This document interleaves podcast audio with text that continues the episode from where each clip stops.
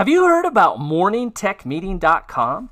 What is that? Someone might ask. And I would say, hey, someone, these are daily six to eight minute sessions sent directly to your team members where Eric, the tech whisperer, Sprague, will lead them through soft skills training. Think about this as an owner, you can have Eric helping you to daily enhance your team development, daily accelerate your culture of excellence, and daily boost your bottom line.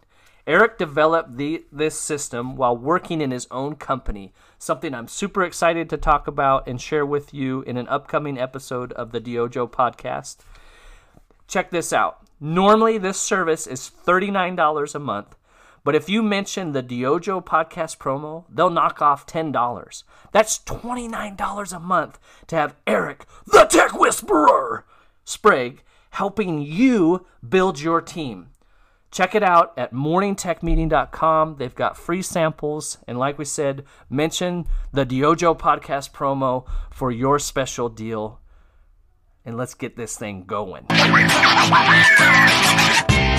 Welcome back to the DYOJO podcast. Um, so if you heard our last uh, uh, episode with Amy Sidlecki, the wonderful Amy from the Mold Reporters, um, we also announced that we got our shipment of the DYOJO podcast T-shirts in from our sponsor and partner, Single Speed Screen Printing.com. Now, some of you are confused because you might have thought I said screen printing like four times. Why would I say that? It's clearly screen printing, S C R E E N.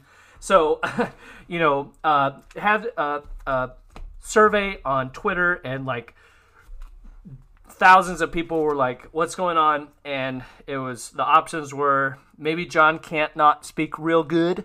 Uh, that was one option. Option A. Option B. Uh, he did it intentionally because he's a marketing genius. He knew it would stick out in people's minds. Uh, probably that one. Uh, C. Maybe had a momentary lapse of coronavirus. Um, you know, not likely. Or some variation of all of the above. I'm going with B. Um, but anyways, I did want to clarify because some people got confused. It's single speed screen printing.com, not screen. I don't know who heard that, but so I was thinking about speaking of current events and you know popular icons and you know people you look up to and um, or are very scared of, but um, Tiger King has been the early binge you know of quarantine, giving us multitudes of memes and another conspiracy about what happened to Carole Baskin's um, husband. I saw on Baskin Robbins, no relation to Carole Baskins. That's pretty genius. Um, when brands, you know, especially national brands, are um, mindful of what's going on in the culture, pretty funny. But uh, I was thinking, like Joe Exotic, maybe many of us vacillate, you know, start out with the right motives, but maybe go too far, right? That's one character. Or in these times of quarantine, like Carole Baskins, maybe we're ready to feed our spouse or kids to a tiger, you know, allegedly. Um, or like many of the others characters throughout the episodes, um, you know, just sitting back, kind of watching the cast, thinking like, "Oh my gosh, what is going on?" So um, don't eat the pizza. but uh, speaking of pizza, I was talking with um, a friend, a local business owner, uh, recently, and we're thinking about what that looks like as we start to hopefully work through these phases, get people back to work, get out in public, get to the new normal. You know, whether it's uh, getting let out of your cage or letting yourself out of your cage, but um, you know, it I, don't think any of us has the magic formula or the secret sauce or the fairy dust to sprinkle, but it is going to require all of us to invest locally. Excuse me. And so, you know, what does that look like? Buy local as much as you can and be as generous as you can, you know, with things like tips. And I think that's, you know, and and promote your local businesses, the businesses that you care about. You know, it does help, you know, when you put a picture on Instagram or you know put them in your story or whatever.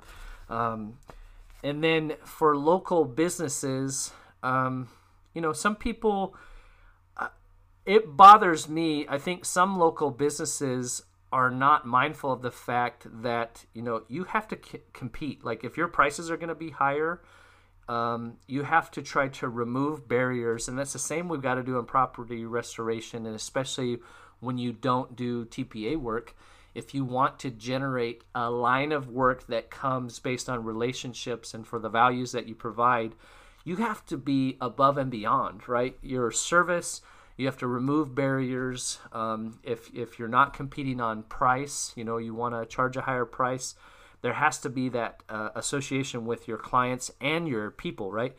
Educate your people um, as to why your products are higher or better. You know, educate your clients. Your service has to be that much better. You know, and um, you know it's it's it's not going to bode well for businesses that have a sense of entitlement that you must shop local. No we don't have to shop local but uh, you know obviously it's in everybody's best interest to do so.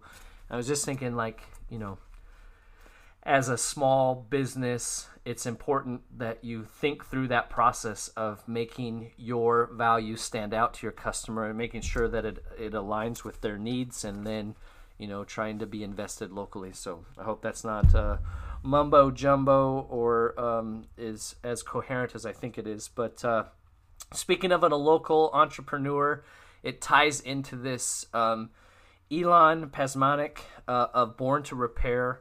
Um, man, talk about somebody that uh, does not carry a sense of entitlement, is a hardworking person, and just I don't know if you've picked that up from the people that have been on the podcast. You know, um, property restoration, you know, does grab a lot of people that are entrepreneurs. You know, our industry is based in people, you know, that did carpet cleaning and learned to do water damage, did, you know, some level of construction or cleaning and learned to do fire damage cleanup, you know. So, you know, and a lot of people are jumping in on COVID 19 in positive ways to say, look, this is a need and people need this service. We're going to figure this out. And so, you know, we've been an industry that does that. Elan, um, he uh, has a local equipment repair business, but he also does virtual virtual consultations, helping restoration contractors from his mobile HQ.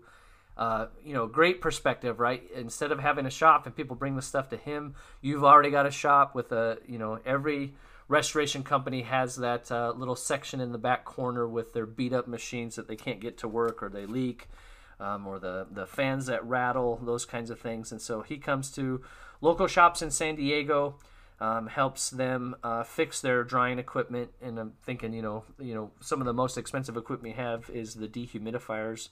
And so he talks about his running a retail business, how, th- how that helped him crack his shy, come out of his shell as a shy, naturally shy person. And now um, I like to say he's the Renaissance man of restoration equipment repair. I don't know. You've got to go to his Instagram at Born to Repair, two spelled out B O R N T O R E P A I R. I can spell. Uh, Born to Repair on Instagram. He not only repairs dehues, he also writes water damage prose, and it's pretty entertaining. So, hope you enjoy this conversation with uh, Elan Pasmanick of Born to Repair and um, we'll have some closing comments after we uh, work through this discussion. Thank you for listening to the DYOJO podcast. All right, well, we are here with uh, Elan Pasmanick of Born to Repair. You're there in beautiful San Diego. Looks like uh, you got great weather. Is it warm, or I noticed you just got a T-shirt on? Well, uh, occasionally the sun comes out, and then I uh, and then I become hot. Yeah, but and, now it's like it's breezy, but but in the good way that doesn't uh, make noise in my uh, mic. I hope. Oh, there you go. uh, the nature nature is playing along with the with the recording, huh? So you you're a you're a you're now you've been in San Diego for quite a while now, but you originally um, uh, came over from Israel, correct? Correct. And so, um, I guess we talked a little bit about this offline, but um, and maybe is property restoration even a thing over in Israel? I mean, do do they have companies that dry out structures and clean up after fires? No, so so in, in Israel that doesn't really exist, not in the way that it is here in the States. And and the reason is that in Israel everything is made out of a concrete, solid concrete or concrete blocks. So if you have a flood, you just wipe it down. Just squeegee it out. And it, yes, and if you if you have a fire, then the structure still uh, um, stands. So all you need to do is to to chip the paint off and make a new layer of paint, and that's it. Huh. Yeah. So houses don't burn down. They don't burn down in Israel. Maybe you, you'll have a fire inside of the house, but you won't lose the structure. Yeah. Well, I can remember, you know, um, I uh, there was a story. I remember there's a story a couple years back. Um, I think it was down in Florida after a hurricane, and I don't remember.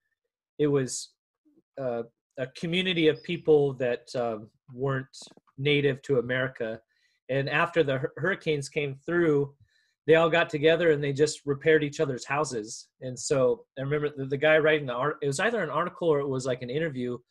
And so you know, for an adjuster, that seems like something suspicious. These people just didn't expect anybody else to, you know, repair their houses for them. They're like, we just helped each other out and got it done. You know, and it wasn't anything nefarious. They were genuinely helping each other out. so, yes. Uh, I think the the Jehovah Witnesses they do that. Oh dang! Well, I, I know the Amish, you know, are, are, are you know the barn raising and that kind of stuff. It's it's interesting how different cultures approach their expectations to when something happens you know um, but uh, so i always like asking this question uh, most people don't set out to get into property restoration and you're obviously um, you know you're a, a, service side of that. So how did you get into repairing um, property restoration equipment? So uh, when i moved here uh, from israel me and my wife we opened a retail business. Okay. And we used to have a we used to have kiosks in the in the shopping malls. We did that for 13 or 14 years or so. Wow. And most of the time that was very successful but now after the rise of amazon and and the internet and everything um, you know, it stopped being what it used to be. People stopped shopping in the mall like they used to. Yeah. And it became harder and harder to sell. Eventually, we decided to to close that business.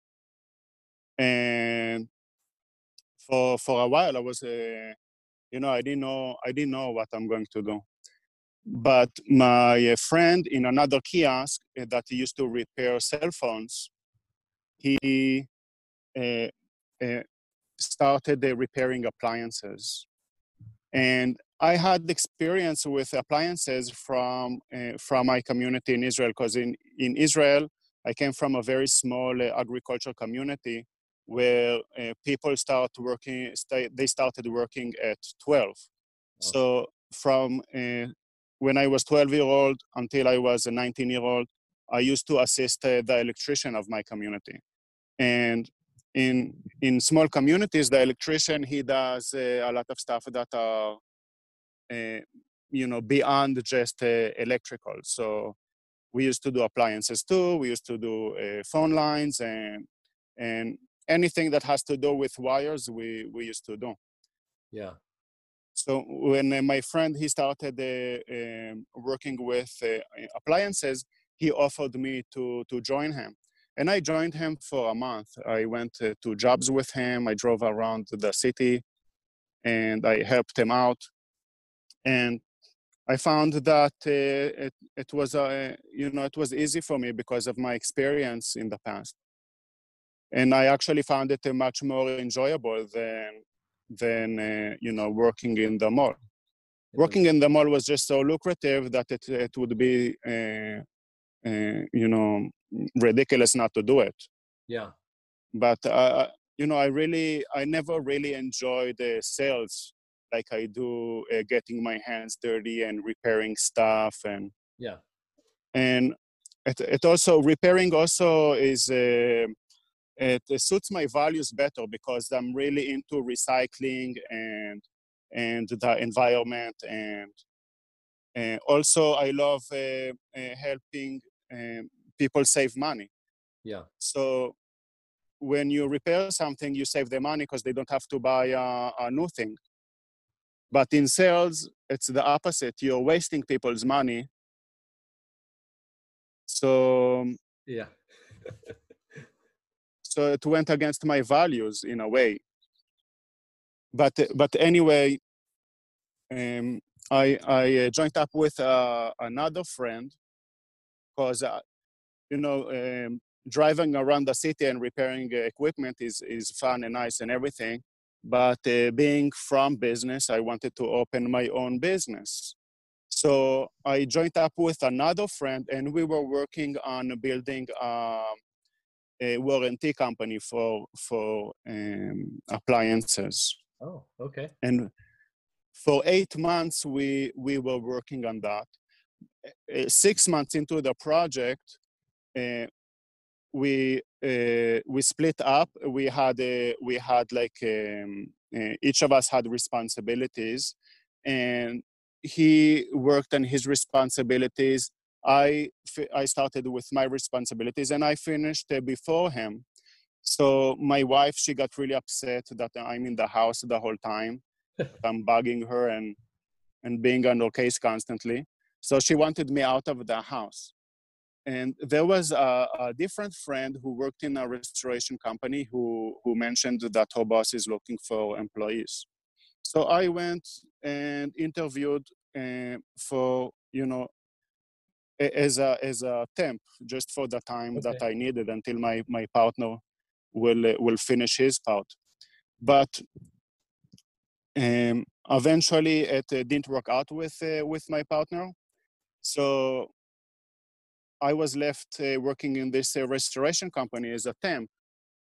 Wh- While I was interviewing, the the owner of the company he he saw on my resume that that I repair appliances. So he took me to the warehouse and showed me the the broken stuff pile The pile. and the the big pile of broken stuff. Yep. That every every restoration he- has.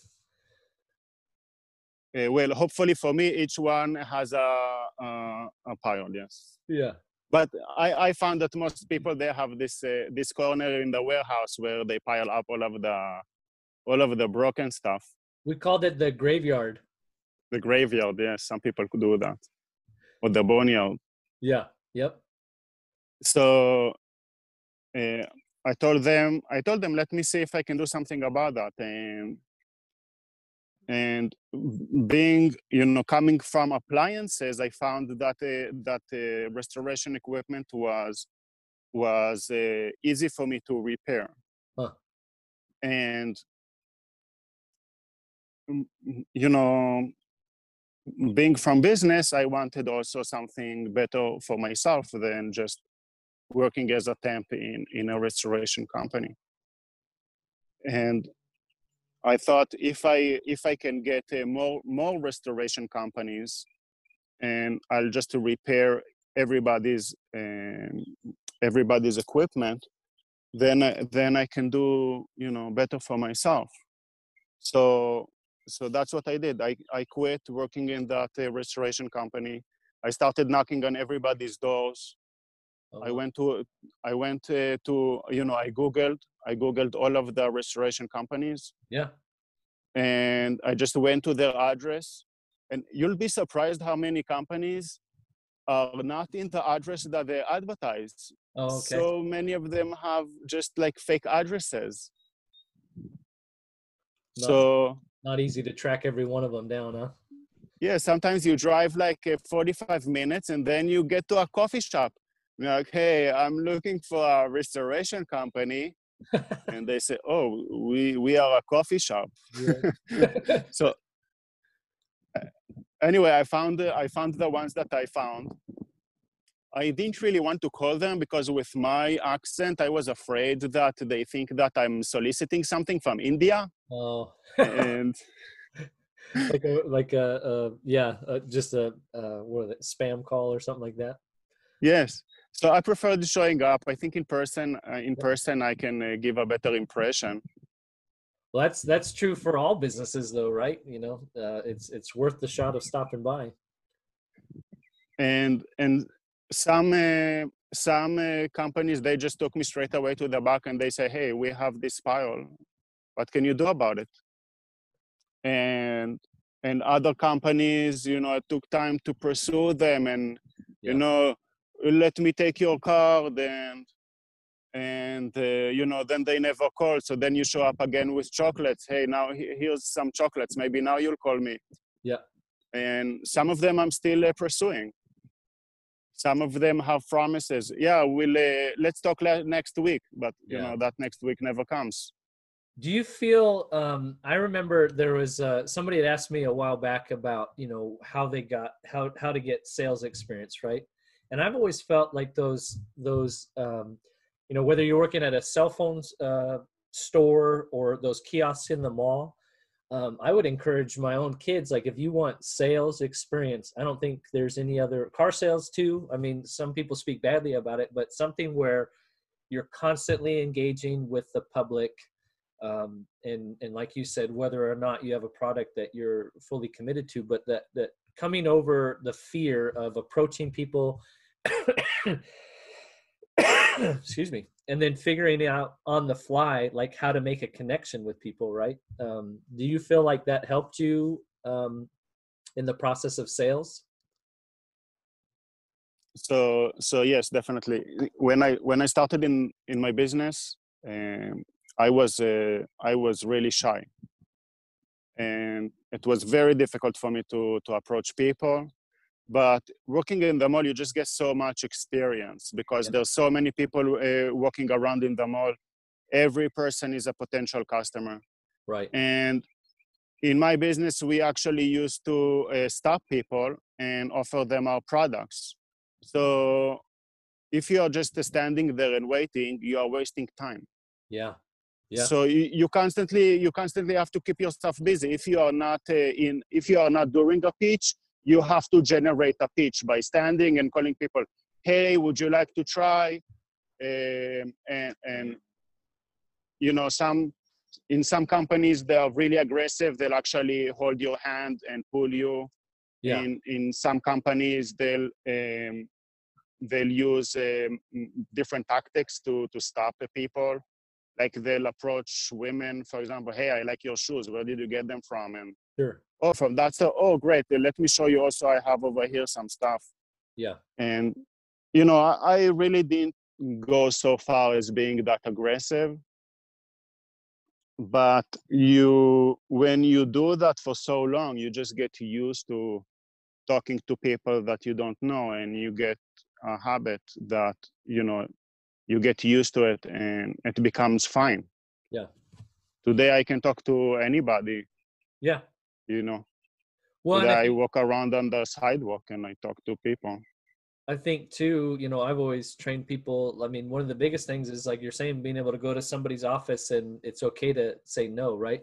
They're already saying no to you if yeah. they're not doing business with you, so you're really not losing anything. Uh, but you have a whole lot right. more by actually going out and meeting with them. So, so you you launched the the uh, Born to Repair, and you've been doing that a little over a year now. Uh, about a year, almost a year, I think. So I used to repair appliances before, right? And and now uh, um, the restoration equipment I do for, I think I think uh, next month will be a year or maybe in two months. Oh, that's awesome. And your your business is mobile. You go to people's businesses and repair it there. Right. Uh, I drive around with my Prius, Okay. And all of my all of my tools are in the back. So that and goes it, eco-friendly all around, huh? Plus, it saves me money. Yeah. And I go, I'll go to people's warehouse and I'll repair in the warehouse. I don't have my own shop, so that keeps my prices low. Right. And the way I define my business is not necessarily to repair, but my uh, my goal is is to save you money. So by by reducing my expenses, I'm saving you money by not having to to charge you so much. Right. Just So the the one advantage the uh, another one advantage of working in your warehouse is that if I can find parts in an unrepairable machine, I just install them in your repairable one. Yeah. unlike when you send your stuff to the to the shop then they judge each machine individually. And they say oh this machine is unrepairable. Now you can come and take it. And they they they won't really look at your inventory and say okay let's let's combine let's uh, uh, put two machines together. I call that uh, frankensteining. Y- so l- let's say Frankenstein these two machines and let's see what what happens. But I enjoy Frankensteining. Plus, I charge by the hour, so the more I Frankenstein, the more money I make, Yeah. and I make uh, more money by Frankensteining than I do from ordering parts. Well, and it saves it saves them money too, right? By harvesting from their existing. Um, I know I worked with a mechanic here in Seattle, and they were really good at that. Like, you know, this one's dead, but let's save these and these parts that are interchangeable with other equipment that's always going to need repairs. And Um, most shops they have they have a pile of uh, unrepairable stuff, and Yep. they say we'll save it for parts, but they don't really have the experience nor the the men to to use those parts Right. or to put those parts into use. But so then I come to that pile and I can harvest so much stuff out of that. So people, most people are familiar with, I mean, the two main brands in restoration are Dri-Eaz and Phoenix, um, and and those are primarily made in the states. Do you notice a big difference between um, working on those well-known names and then some of the other companies that have come into play, and then you know some of the overseas kind of they look similar on the outside but they're you know quite a bit different on the inside. Is there is there a big difference do you notice between you know the well-known brands and some of the knockoffs? So first, I have to say that that each each company has their own advantages and disadvantages. sure. So, for example, when you order stuff that are uh, made in China, of, of course you are getting stuff that are made in China, but there is an advantage that you are paying less. right And I can't really say if uh, they they break down uh, faster or or um, less, because you know I don't know when the machine was bought when I get it. So that's a question for the owners of of that those machines and i find even even with the uh, made in the us uh, uh, brands there are uh, recurring recurring problems. Even if they are even if their parts are built to better then many times there's less accessibility for me as a technician. Okay. And as so trying to get to the part? Right. So if there's a part uh, deep inside that needs cleaning, uh, like if there's a pump that got uh, clogged, even you know other companies, you know, the made in China companies, maybe the pump will break and then you have to replace it. But it's so much easier to get to that pump that I save my clients uh, money by using less of their time, using less of my time but uh, the the other ones takes me so longer to to just to reach that part because they have so much screws or you know so difficult to get there and you know when we when we spoke before it uh, I, I really i really you know it sounded like i um, like I, I don't recommend the the chinese brands. And it, it's- it's not the case you know since then i, I thought about it and if if uh, if you need a machine now and you want it cheap then maybe a chinese brand is better for you but if you want a machine that lasts a long time and that will uh, perform uh, better then i would recommend the the american brands. And they're, they're also the there are also advantages with the American brands that, uh, at least right now, advantages that I see is that they have parts that are stacked up here in the States. So if I need a part for a Dri-Eaz, for a Phoenix, I can get it. If I need a part for a B-Air, then B-Airs, they don't have parts right now. Right. And, you know, I, I, um, I developed relations with people in B-Air. So I email the guy directly every time he, he returns the email straight away. So during normal times when I need B-Air parts, it's very easy and cheap to, for me to get to them. Yeah. But right now, you know, their factories are closed and and um, uh, you know some some of my clients they need parts that uh, I can't deliver. Yeah. Well, I know those B-Airs in particular, when we had um, carpet cleaners that were delivering equipment, they're so much lighter. You know, one guy can get them in and out of a van quite easily. And I know Dri-Eaz and Phoenix have made the much smaller boxes to kind of, um, you know, those are really nice, especially when you have a van that has limited capacity. But uh, yeah, like you said, there's there's advantages and disadvantages. You just got to know kind of what you're getting into. Right, and if you have two machines that have the same specs, then uh, picking them up will will tell you something about the the machine itself. If Yeah. it's heavier, that means the frame is heavier, the tubes are heavier, probably has more gaskets where you would want gaskets, Right. and the lighter one is uh, basically it's lighter because they're saving on materials. Right. So even if the even if the blower has the same specs, even if the refrigerant system has the same specs, you know, long-term performance will will probably be different. But like like I said, if you if you need a DQ right now, let's say you need the air mover right now, because you you need something uh, for the for the job and and you don't have enough of your own you know you can go to the home depot and pick one right now Right. Yeah. and and it, might be cheaper might not last as long but you know you can do it right now. So so there's the advantage and, and disadvantage to uh, to everything. Yeah to doing that. Um the uh is there something i guess probably the most expensive piece of equipment that most restoration companies have in their arsenal and the one that's a little more complicated is the DHU.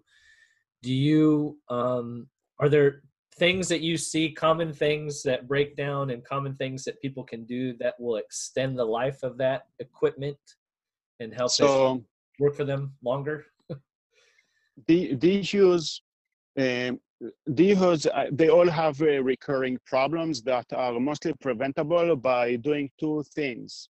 First of all, always keep them uh, standing up. yeah Never, never lay them down. When you when you lay them down, then the compartment that holds the condensate that is collected, it's always the it's always the open on the top. So when you lay them down, it just spills over. And when you have a spilled water inside of your electric machine, that uh, seeps into the electricity. It will corrode your wires. It will corrode the, even the screws that are holding the frame together. So sometimes I, I will break a screw because there's uh, because it's just too rusty, and then it's a headache to replace it. And and in worst scenarios, it will even go into the motherboard and the control board, and will just corrode everything inside. So uh, the second thing I would recommend is it sounds really stupid, but but always use the correct filter and always make sure that it's installed correctly. Because when you don't, then dirt will just go into the machine. right That will clog up the, the airway and eventually will destroy the pump. So is that some some pumps uh sorry is that where uh, like people you think companies are trying to save money by buying a cheaper filter thinking that they're saving money? Do you think it's that or just not ordering it correctly? What i find is that some people just don't use filters. Oh at all? Or at all. And and some people they they have a, a stack of uh, different filters in their uh, warehouse. They have they just take the wrong filter that doesn't sit correctly. Oh. So so as long as the filter covers the the intake the air intake if it covers it right it will be okay. But if if you put your uh, your DHU in a house that you're tearing down and you're tearing down the ceiling and the DHU is is like right there in the same and it doesn't have it doesn't have the right filter. Then all of that crap goes right into the DHU oh man.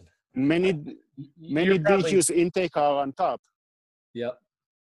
You're probably preaching to the, there's probably owners across the board that uh, are just saying this is what I've been saying you know? It's like turn the DHU off take yes. it out do your demo.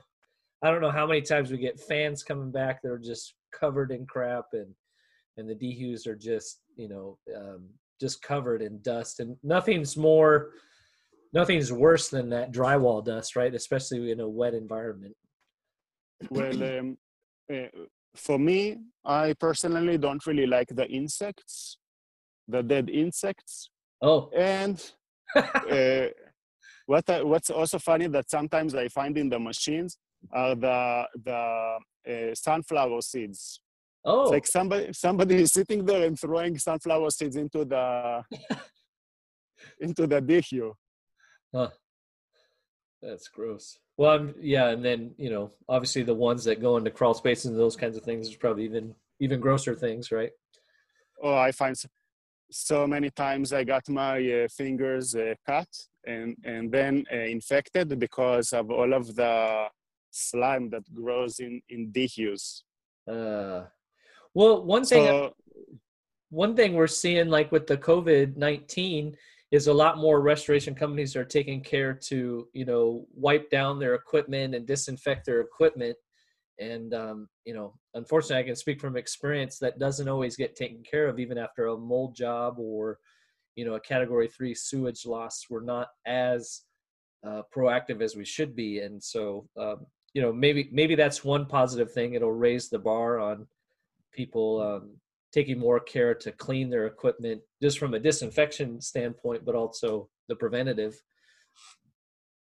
Right and when you uh, take your DHU to to a job and in the previous job they tore a ceiling over the DHU yeah. then it makes you look really bad on yeah. the second job.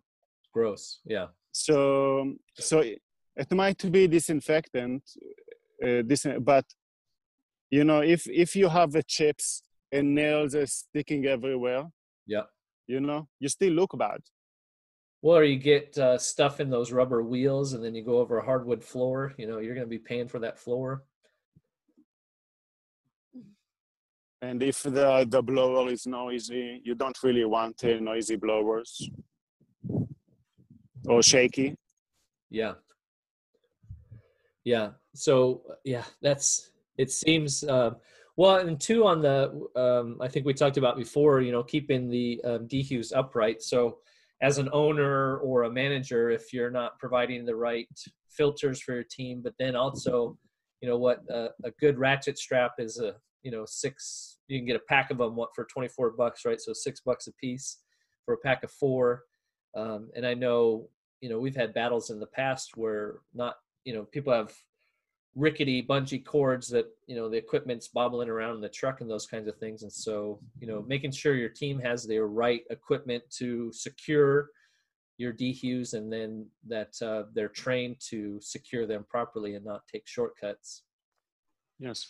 And w- what i also recommend is to uh, assign a person who is in charge of making sure that the equipment is uh, being used correctly and I, find that uh, usually the operation manager is like a really busy man and yeah. he doesn't really have time to, to deal with that.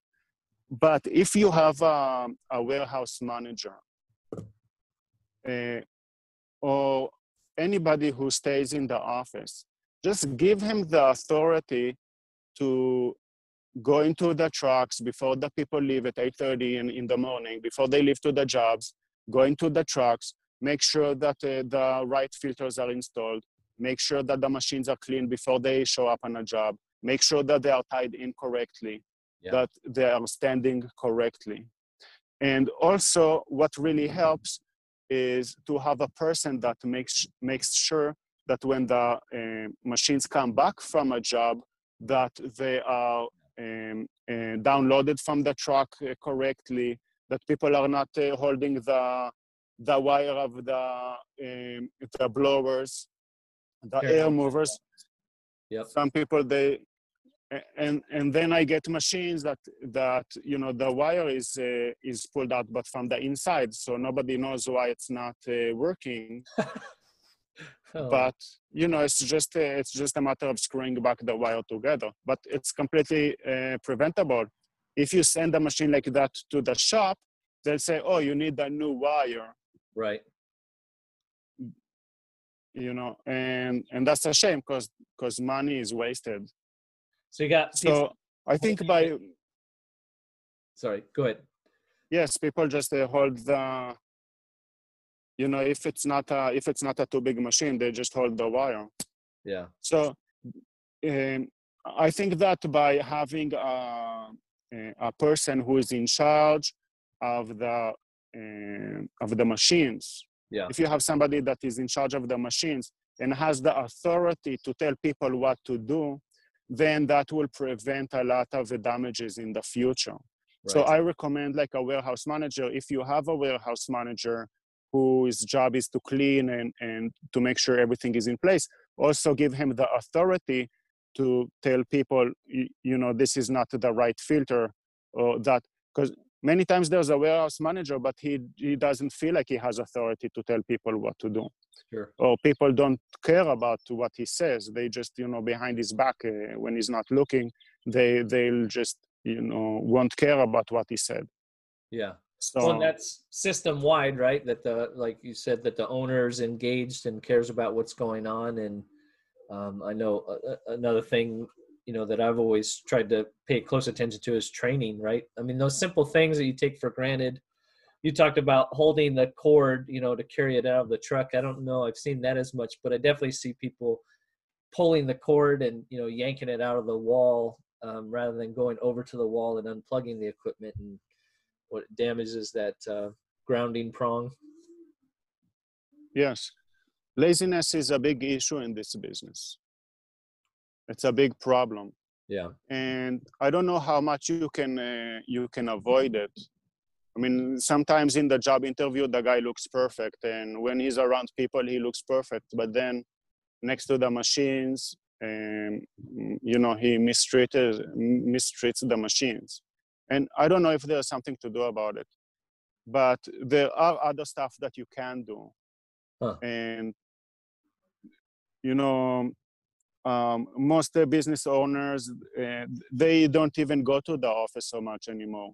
Yeah. And I don't blame them because I was a, I was a business owner and um, at many times I ne- neglected my business and I just let my employees do their things. And I thought, oh, I'm making enough money anyway, so why should I care? And I, I get it if business owners are like that, but you know, you can always assign somebody who will do that job for you. Sure. If it's if you be... uh, want to save money. Yeah. Yep. Yeah, that goes to the system. And also, yes, it's also uh, beneficial to the employees where they have somebody who is responsible that is engaged in the business. Not it doesn't have to be the business owner, but if you know there's somebody who is in charge of every little detail, then the, also the employees will care more about those details. Yeah, yeah, that trickles that that top down and and bottom up, right? Well, I think you mentioned when we talked before, you know, you can tell going into a business if uh, if the owner's there and engaged, the management's engaged, the trucks are clean, you know, typically you're going to have a better care for the equipment and obviously product to the client, right? Like right. how you present yourself translates to how you take care of your company vehicle and the company equipment and the client. So, um, yes, yes. If you go to somebody's house and your truck is full of crap and the doors are not working because they are clogged from too much stuff and too much Yeah. crap, then then that doesn't look good. And what's the chance that they'll call you again, or what's the chance that they'll that they'll um, uh, recommend you to other people? Right. and that's even worse in, in when you when you deal with a complex because you, if you have a complex with uh, 50 apartments and the person calling you is not the it's not the homeowner it's the person working in the office in the complex Yeah. and he sees your crappy truck he won't want your truck in the complex because he doesn't like uh, crappy stuff in the complex Right. Yep. Yeah. If you can't take care of yourself, it's going to be hard to take care of your vehicle and it's going to be hard to take care of the client. So all that stuff kind of ties in together.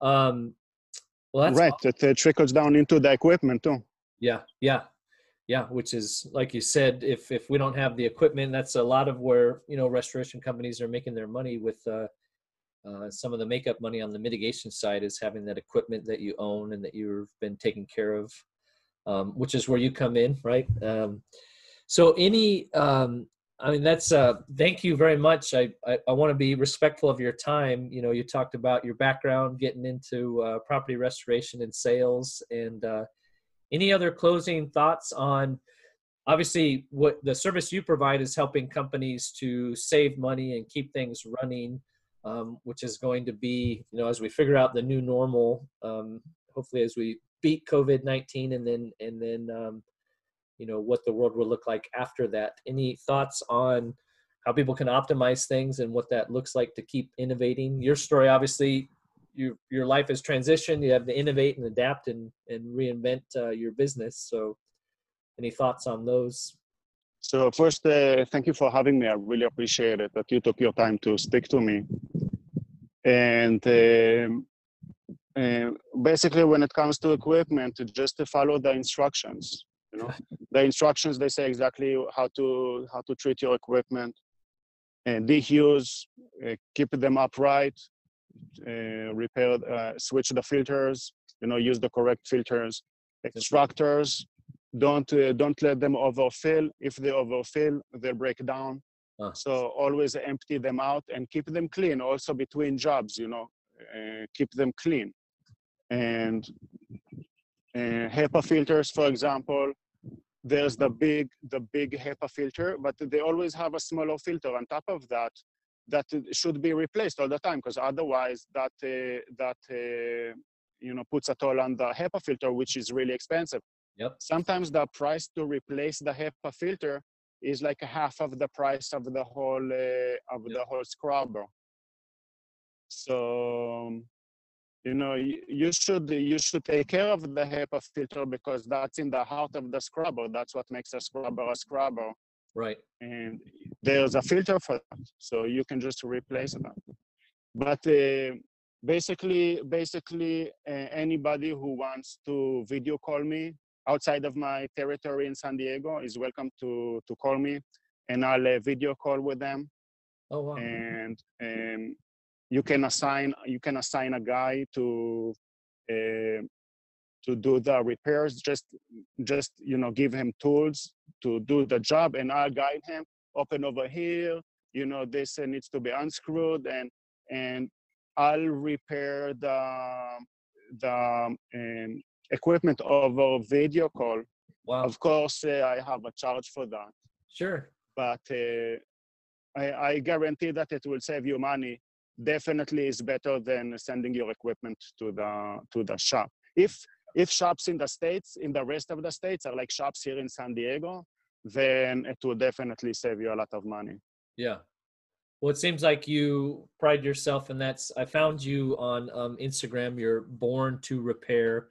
Um, there on Instagram, and uh, you pride yourself on trying to find common sense solutions that create value for your customers, which is um, which is unique. I mean that that's a win-win, right? You you're providing value, and they're they're continuing to extend the life of their equipment. Is there ways to find you outside of uh, Instagram? I have a Facebook page under the same name. Okay. It has exactly the same content. And Is that the Uh, you can DM me or message me. DM or message? For people who don't know me, I would recommend uh, yes, use social media to to contact me. Yep. So you you you're based in San Diego. You're Once you but you also do the video call. sorry, I didn't hear that. Sorry, um, you're based in San Diego, but uh, you're mobile, so you go to people's locations. But uh, you've also been successful in helping people navigate via video calls as well. Even uh, even through text, some Okay. people text me Yeah. because uh, you know they see they see my content and they send me messages uh, through uh, Instagram, and they're like, "Oh, I have this problem with this machine," so I'll text them back uh, Yeah. the the troubleshooting. Many times that's successful. Yes, and I never charged anybody for texting. Okay. And you said you're. Uh, so, what have you learned about? Um, you said you try to keep your content relevant there on um, social media. Has that been effective for you? What's been your approach? so you know trying trying to find um, clients through social media i found that that was very uh, beneficial for me sometimes uh, even uh, more beneficial than knocking on, on people's doors and going to their office. So because through social media i have direct access to the owners of the company and i don't have to go through the the uh, person in the office who's like oh yes give me your card and then they they never call me. So um, i wanted to find a way to to have content that is uh, unusual Yep. and because i found you know after following i'm following over a thousand uh, restoration companies right now Yep. and i find that everybody's content uh, is is pretty much the same content it's like oh here's a picture of a DHU in, inside of a broken house and call us we're available 24 7 Yeah. and here's a, a new guy and that's his name and it's like so repetitive there's no if you see one post uh, you you're already bored with the second one but everybody is having the same post so Yeah. Yeah. i needed a way to uh, to you know to, to stand out and not to be as boring so my post won't be buried in the piles of posts Yeah. so that's why my if you if you follow me on social media that's why that's why you'll see that my content is so stupid and ridiculous. And that's basically to to get attention. Yeah. And um, so one day i was uh, working under um, under a Dri-Eaz. And Dri-Eaz are so difficult to screw. And and i had this idea for a post in my mind about uh, about uh, screwing the bottom of a, of a Dri-Eaz. And i thought how can i how can i make a post about screwing the bottom of a, Dri-Eaz without making it uh, sound uh, creepy Yeah. so I thought, oh, maybe I'll make it rhyme, then it might be funny. And so, so I made a little uh, poem about uh, screwing the bottom of a Dri-Eaz. That was my first uh, uh, poem. Your restoration repair poem. And and so uh, I made another one like that, but then I continued after after my second poem. I just uh, put on like boring boring posts. You know, here's here's me repairing, here's me fixing. And I met a friend of mine once, and he said, "Oh, I really liked your your poems. They were they were so funny. I really like them." So since then, I try most of my uh, posts to to have uh, poems in them, and and most of them are are, are just like so stupid. and I find that they are, the the the more stupid they are, the more uh, uh, likes they receive and and shares and and comments. Yeah.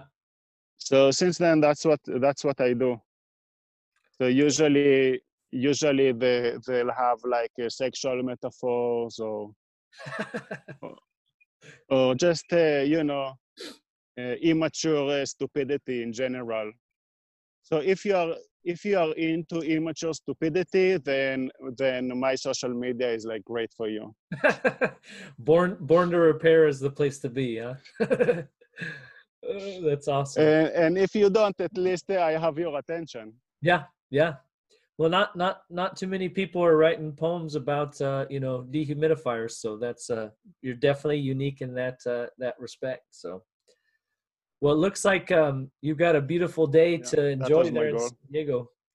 Um, so thank you so much, Elan, for being on. Um, like we said, uh, I found you through Born to Repair there on Instagram, and um, people can find you on Facebook. And um, uh, thank you for joining us, man.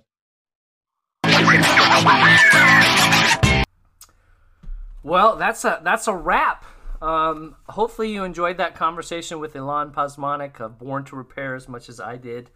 Um, man, I can remember the first time we interacted with a mobile repair shop, and it, it changes things. I mean, everybody's already got that pile of stuff that's either dead or on the verge of being dead that uh, no one knows what to do with. And um, having somebody of Elan's uh, caliber come to your shop and help you either repair it or tell your uh, equipment manager to finally put those things out to pasture or like he talked about being able to harvest pieces you know say hey this one's dead but if we harvest this this and this we can you know get uh, four out of the five back up and running um, and uh, you know it's it's funny because he mentions that um, uh, cleanliness truly is next to godliness right? So if you come to work clean and and prepared to do your job and looking the part that translates to your customers and the people that are working for you whether you're on the bottom of the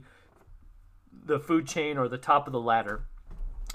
And that you know the way you care for your truck the way you care for your warehouse the way you care for your office all translates to how you care for your customer and them and i can remember you know, being a tech and when I got my first quote unquote assigned van, you know, I had my plastic here and my straps here and this is where my duct tape always was and I took pride and every Friday I'd wash my van and um, and and we were a part of a team of people that had the same um, mindset. You know, my van's gonna be cleaner and tidier than yours, and uh, and it really, you know, especially my early days was mold remediation where cleaning is our job right? So you know how can we clean somebody's house if we can't keep our own vans clean? And then think of all the crap that you're taking home with you if you're not um, going through those motions. And so that plays into covid-19 right? You know not taking stuff home with you um, you know minding your ppe donning and doffing those kinds of things. So it's funny how he mentions you can tell when an owner is engaged at their their location because of how you know organized and clean things are. And his admonition um, that if if it's not going to be you as the owner holding people accountable uh, assign somebody um, you know the equipment manager and empower them. It's funny how often he mentions that empower them to be able to hold people accountable. Um, and i've seen that go both ways where techs won't um, and maybe they don't understand equipment is where we make a lot of our money right? I mean that's the money maker. That's the thing that's paying your salary. So you need to treat that thing a whole lot better. But i've also seen owners that or managers that won't buy nice straps or don't you know yeah i've got this truck but i don't have anywhere to strap things down to. I don't have any um, you know links in the wall or any any openings. And then I've got bungee cords that are stretched out because you've had the same bungee cord for 12 years. So it goes both ways. You know communication can be lacking. You've got to ed- educate and train your team which goes to you know our um, our sponsor for this podcast is morning tech uh, meeting uh, dot com. And Eric talks about Eric the tech whisperer Sprague talks about um, you know soft skills development and those kinds of things that if you're not talking and training your technicians and your team through your process then uh, it's it's not going to happen or they have to figure out those things on their own. You know educating your clients and educating the community we talked about that a little bit in the opener as far as like supporting local. You know if you're local you've got to get that message out. You've got to educate your clients as to why and how you do what you do um, and do it. Elan. go to his Instagram. You owe it to yourself. He is the Renaissance man of the restoration equipment repairs, and um, not only is he a whiz with uh, fixing dehumidifiers, but he writes pr- some pretty stinking funny poems and um, you know about drying equipment and those kinds of things, and posts some some entertaining pictures. So um, I was encouraged. He talked about. I remember somebody asked me, um, you know, how do I get over my fear of sales and develop sales skills? And I was thinking exactly like his experience tells is you know, go get a job at one of those, um, you know, kiosks in the mall or selling cell phones or something like that. Those high traffic areas. Because the biggest thing is sales, and I know for myself and people that I've trained, you've got to get over the fear.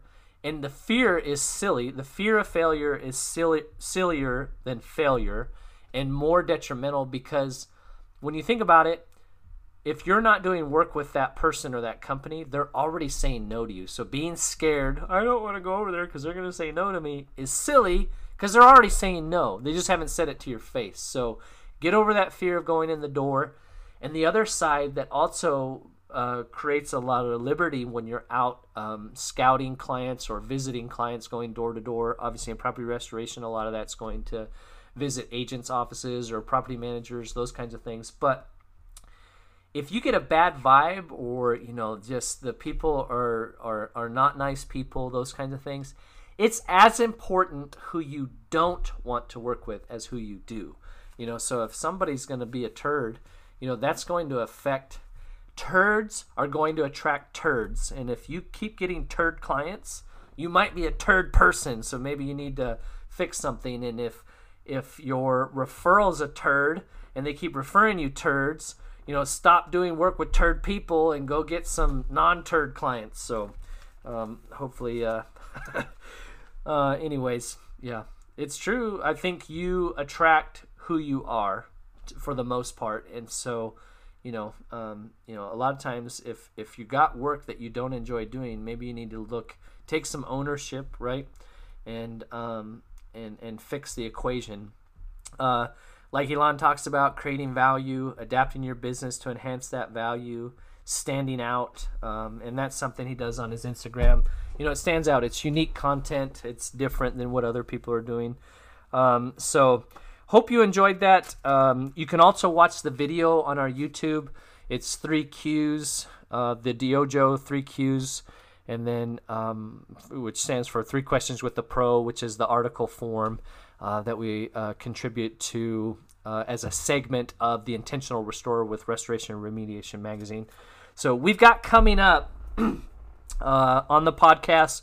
Water Damage Daily is joining us. We're going to keep their identity a secret, so I'm working on trying to edit the the audio for that. Um, we also got Eric Sprague, the Tech Whisperer, the Tech Whisperer. Um, that was a great conversation. Um, you got to check their stuff out. And um, and William Mendoza of Rockland Restoration and Rockland Firewater. Man, we got some just some some talented people in the industry that are coming up with some great ideas. So I hope you're enjoying this. Um, please, uh, you know, follow, share it. You know, all of those kinds of things really do help. Um, and especially if you can rate it, it helps elevate it so people can find it. Um, uh, the Dojo is the Do Your Job Dojo uh, where we're working to help uh, with leadership development for people in entrepreneurs in the um, service-based industries like property restoration, construction, insurance. And uh, hope you enjoyed this, and we will see you next time.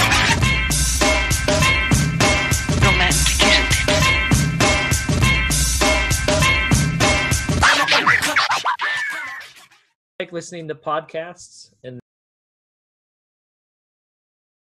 Um, many people ask me about my social media because it's so stupid, you know. so yeah, let's let's definitely highlight that. Um, I don't think it's stupid at all. I think it. i've it's interesting. You know, I think you got a good blend of both talking about the technical and it's just neat to hear people's stories. You know, so yes, and I think people love to talk about themselves, don't they? yeah, yeah. We we we seem to uh, we seem to have that in us. So